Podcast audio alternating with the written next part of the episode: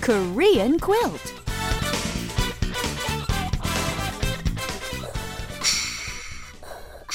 Good job, Jedi Knight, my apprentice.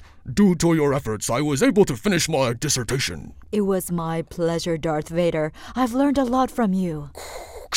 Once again, I am very grateful to you. 별 말씀을요.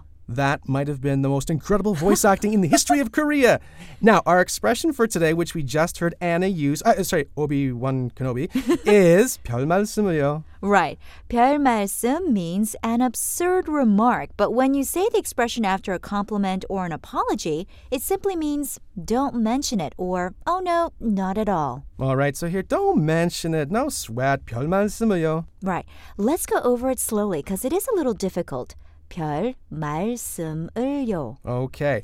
별 말씀을요. And That's it. now more- Don't mention it, right? Right? More naturally, 별 말씀을요. 별 말씀을요. Wonderful. And I'd like to mention that this is definitely expression you would use on someone who is your superior. Right, it's an extremely polite expression that's used to an adult or a boss or just someone much older than yourself. Right, or someone you are not yet on casual terms with. So let's give an example situation. All right, more acting, right? Yeah. Okay. Knock, knock, knock. Hello, remember me? I live next door. Yes, what can I do for you? You lent me your flashlight a week ago. Here it is. Thank you so much. Oh, don't mention it. 별 말씀을요. oh, excellent, Richard. I love that accent you put on. Okay, we must go now. Thank you for your wonderful explanations, Richard. Right, we'll see you back here next time on Korean Quilt.